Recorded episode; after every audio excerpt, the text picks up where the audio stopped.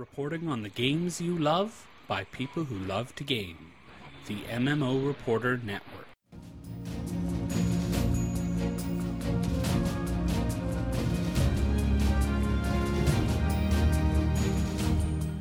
Greetings, friends, and welcome to episode 6 of the Game Diplomat Podcast, a bite-sized show about great games you might have missed. I'm your host, Josh Augustine, and today I'm going to start the show off a little differently. I'm going to start it with hate.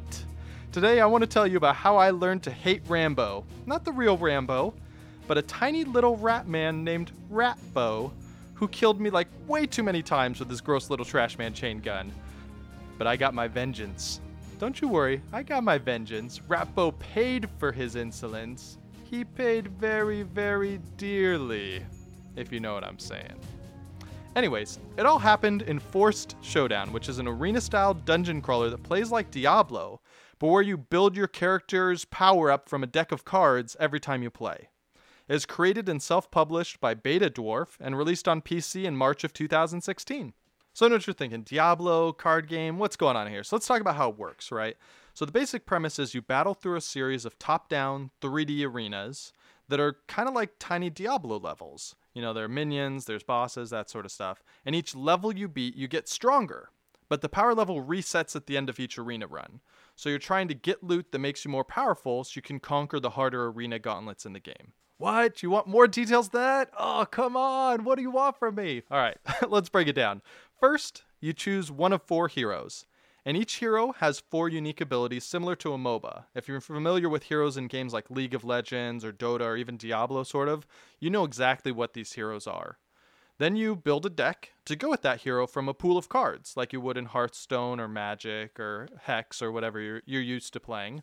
There are some class-specific cards, but most of them can be used in any class. And the cards usually do one of 3 things.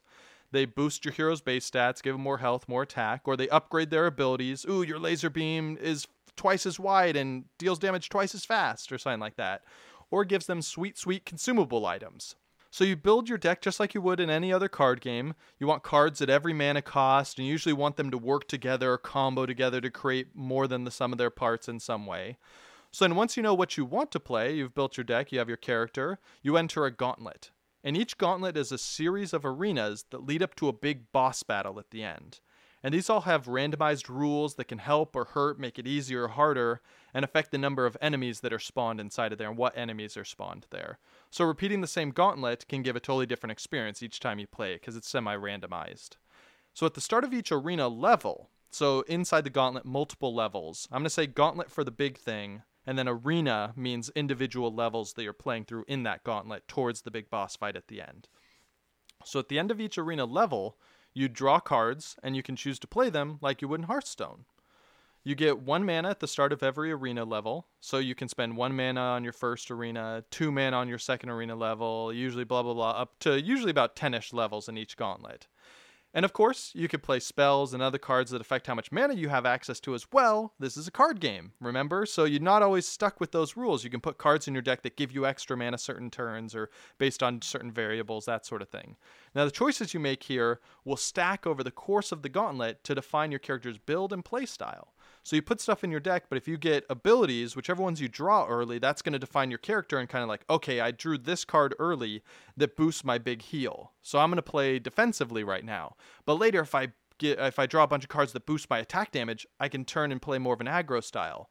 So you're building your play style as you go. All right, so it took me a while to talk through the card phase, but it's actually really short in game. Once you're done with that, it's fighting time. And this is the bulk of the, you know, quote unquote real gameplay. And this will be the core reason why you enjoy this game or don't.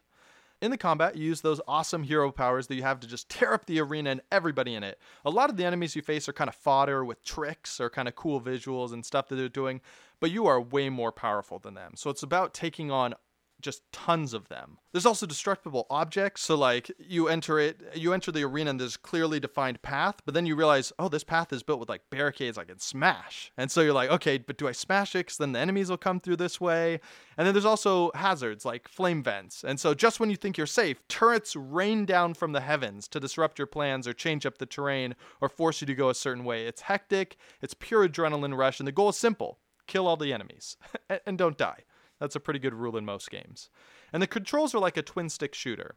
So WASD or left joystick controls your movement, and the mouse or right joystick controls the direction you aim, and then you just have abilities. The thing I like about this is that the controls were never difficult. It was more about just being creative with your abilities and the cards that you get to outsmart and outmaneuver the enemies and make sure that you're making the right choices and having quick reactions. So like the upgrades that the cards give you, your current health value is persistent throughout the whole gauntlet too. So you can put cards in your deck that will heal you, but that's one less buff or upgrade card you have in there that you'll have access to. So if you play at risk and don't put a lot of heal cards in your deck, which is usually the way to go if you want to, be really powerful, even little mistakes early on can kind of disrupt you because you have to start playing really differently when you're below half health and a couple hits will kill you. It adds a really nice tension and makes the early levels feel like they're important too because it's carrying through all the way to the boss fight. How well you do in each level before the boss fight will dictate kind of the resources you have going into that boss fight.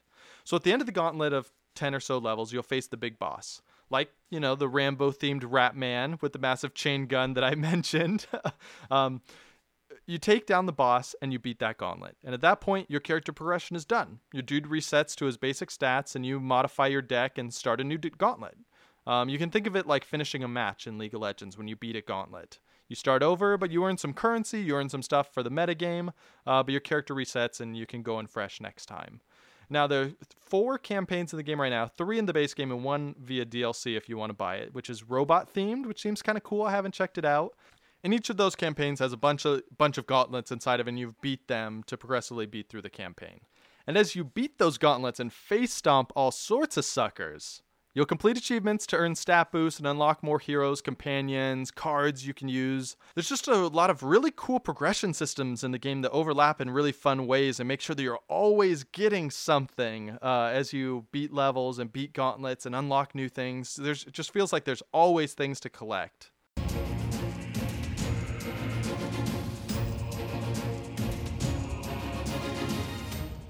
All right, so that's the core gameplay, but let's talk about 7 reasons why I think you should play it right now. Number 1, this is not a card game that tries to bleed your wallet. That's the first thing I want to tell people. You buy the game and you're done, right? Like, I'm sure some of the cynics out there immediately assumed as soon as you heard the concept, that it's going to be like other card games. You buy card packs for your old money. There's really rare ones you have to spend a lot of money to get. No, none of that here. It's awesome. You buy card packs with in-game currency that you get as you beat gauntlets or complete campaigns or achievements or whatnot, and that's awesome for several reasons. 1, because I'm already spending too much money on card games, and I don't really need another one to drain my wallet. 2, the devs can be very generous with giving out cards because they aren't trying to get more money out of you. So they really don't hold back on the currency or getting you fun cards, so it's a lot easier to get really fun cards than maybe you're used to in other card games. I guess I should caveat this with the fact that, like I mentioned, there is some DLC for the game, but it's pretty cheap, and it always comes in the same pay once, get everything model, which is really cool. All right, reason number 2 to play this game. Champions are diverse enough to be interesting. So there's only 4, which I thought was actually kind of a bummer. When I first played, I was like, oh, really? Only 4? And you only get 1 unlocked at start. But they're actually different enough in the deck builds that they let you do with the cards that are unique to each of the classes. It's actually interesting enough to make them feel different enough that I was pretty happy. So let's go through the 4 real fast. There's a Holy Light Beam Shooting Priest, which you can go full tank or kite and heal with him. There's a Lightning Archer, which lets you shoot from really far away and try to never be touched. There's a Mace Whirling Volcano Man. He gets angry and just smashes things up close or uses crowd control to kite opponents, which is really tough, but fun. And there's a huge forearm beast monster thing. It's kind of gross for my taste, but some people are into that. He's just super aggro with tons of mobility and attacks that boost his attacks, that boost his other attacks, that boost everybody's attacks. He's just pure go big or go home. And so each of them, like I kind of mentioned, have usually 2 big playstyle directions you can go with tons of room for subtlety and clever card builds in between those different directions. So I typically prefer rogues or melee brawlers in games like this. So Volko, the Volcano Man, of course, was my go-to after I unlocked him.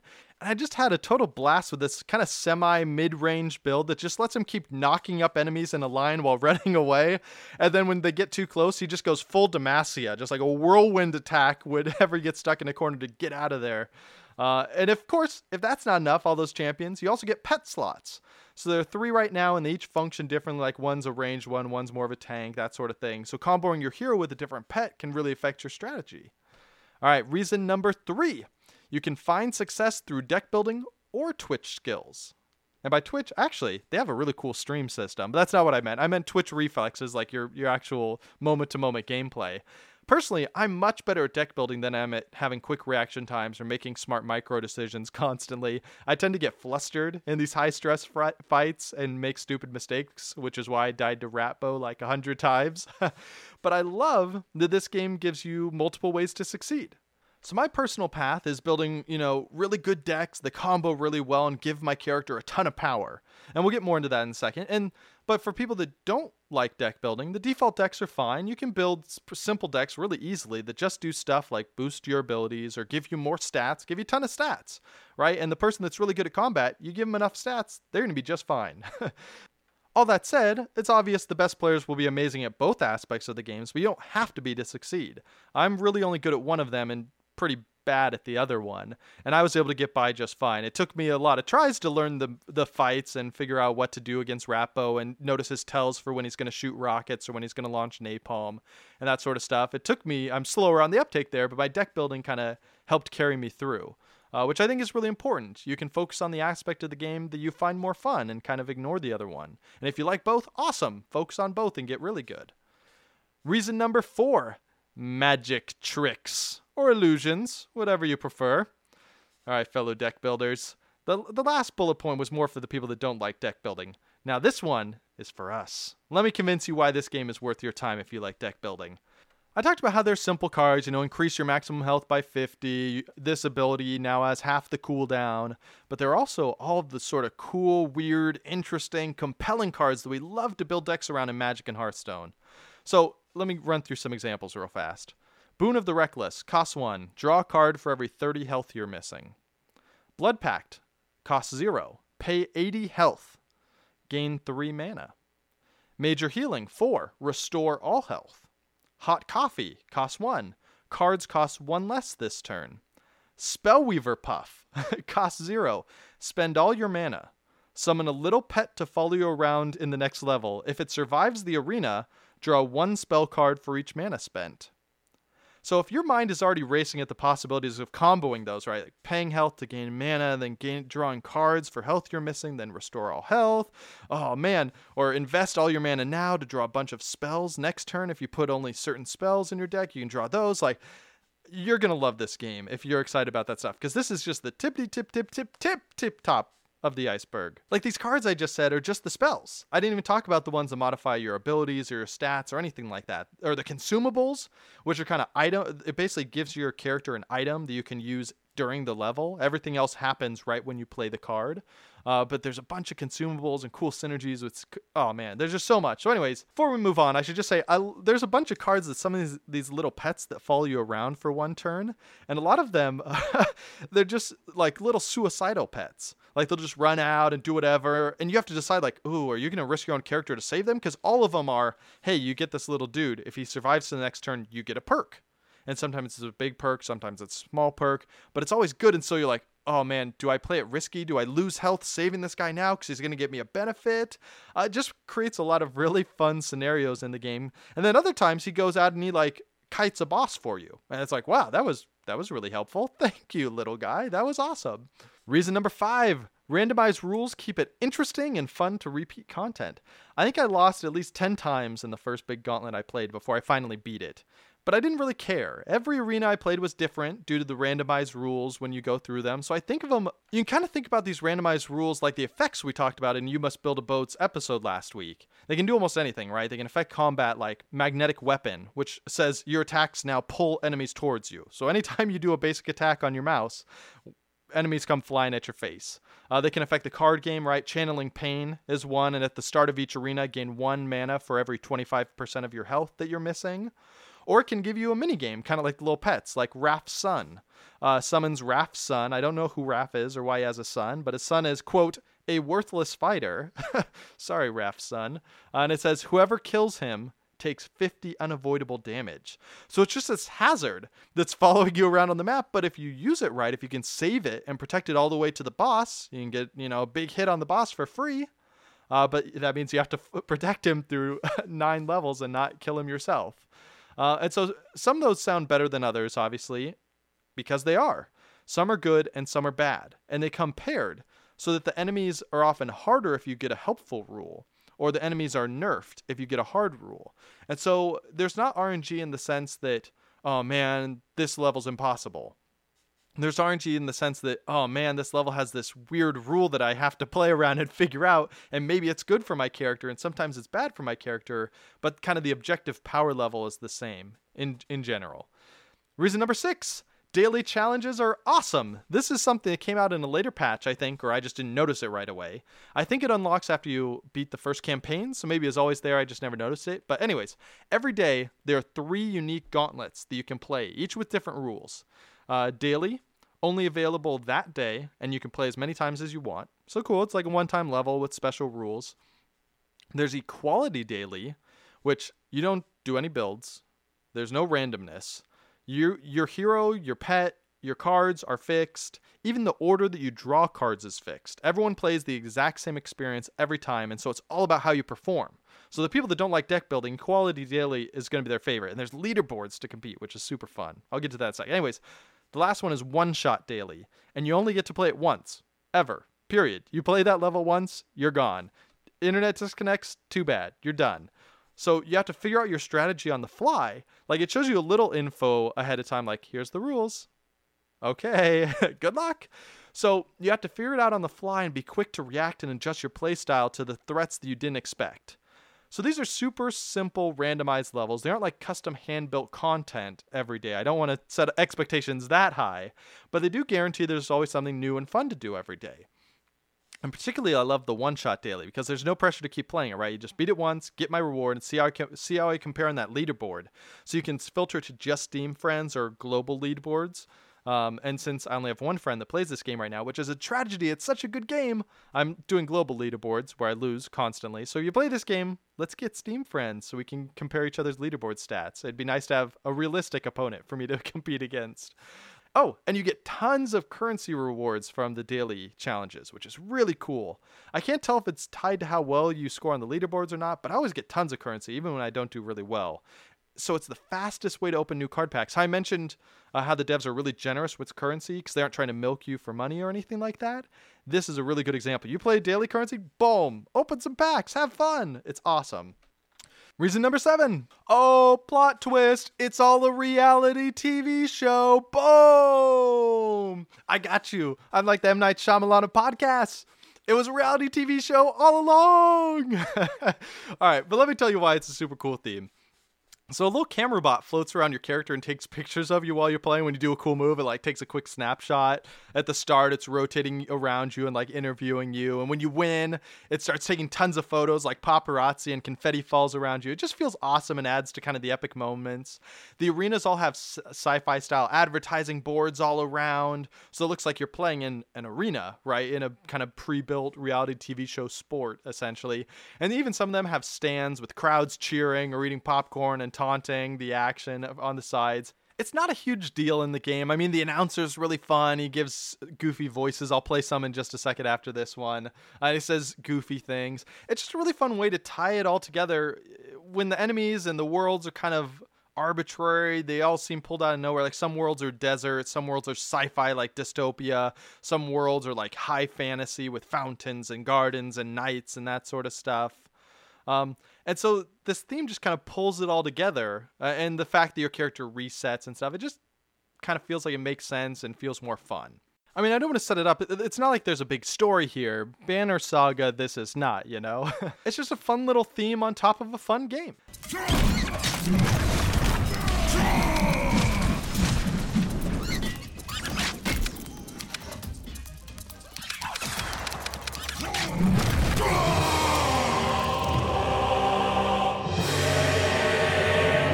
So if the game sounds like fun to you, you can buy it for $20. Links to all the stores are on GameDiplomat.com, along with everything we talked about here and a video of me playing the game, so you can check it out before you buy.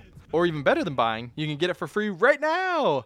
Beta Dwarf set us one key to give away on the show, and you can win it by answering this trivia question. Which Supreme card, Supreme is like their epic rarity, card costs the most?